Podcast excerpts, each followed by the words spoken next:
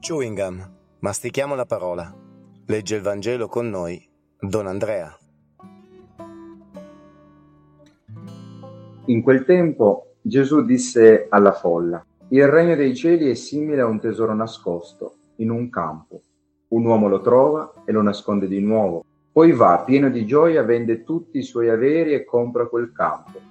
Il regno dei cieli è simile a un mercante che va in cerca di perle preziose. Trovata una perla di grande valore, va, vende tutti i suoi averi e la compra.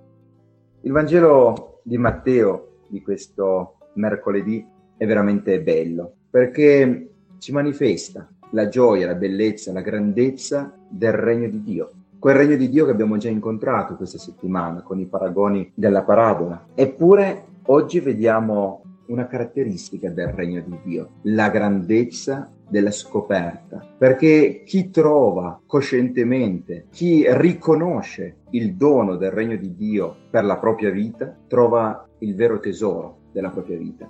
Ed è capace di vendere tutto per avere quell'unico bene, perché in quell'unico bene, l'unico bene necessario, l'unico bene assoluto, che è l'amore di Dio, è iscritto ogni nostro altro bene ogni nostro altro desiderio, ogni nostro bisogno e trovare quello che cambia la prospettiva di tutti i nostri altri bisogni ed esigenze. Allora il Signore dice il regno di Dio è un tesoro, è un tesoro da trovare, da scoprire, da accogliere, ma è anche un tesoro per cui vale la pena vendere tutto. E per far ciò occorre una libertà grande, una libertà di cuore, di mente, una libertà che è in grado di scegliere, di privarsi di qualcosa per avere il tutto. Il Signore chiede sempre qualcosa, ma per donare un di più in sovrabbondanza. E allora anche noi potremmo diventare quei mercanti di perle preziose, dei mercanti che mercanteggiano, che sono pronti a dare un prezzo alle cose,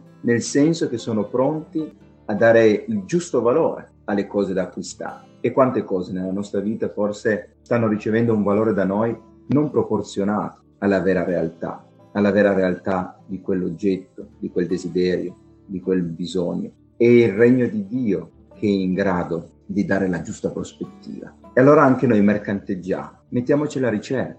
Per trovare un tesoro nascosto in un campo occorre cercare, occorre mettersi in movimento, avere il coraggio di scavare, di sporcarsi le mani, di essere presi in giro, ma con la possibilità di trovarlo quel tesoro, con la possibilità di imbattersi in qualcosa di più grande, in qualcosa di realmente presente e perciò incontrabile, ma solo se siamo alla ricerca. E allora anche noi chiediamo al Signore oggi di avere questa forza, di andare alla ricerca, di muoversi, di sporcarci le mani, ma con la possibilità di trovare e poi essere pronto a lasciare tutto per andare dietro.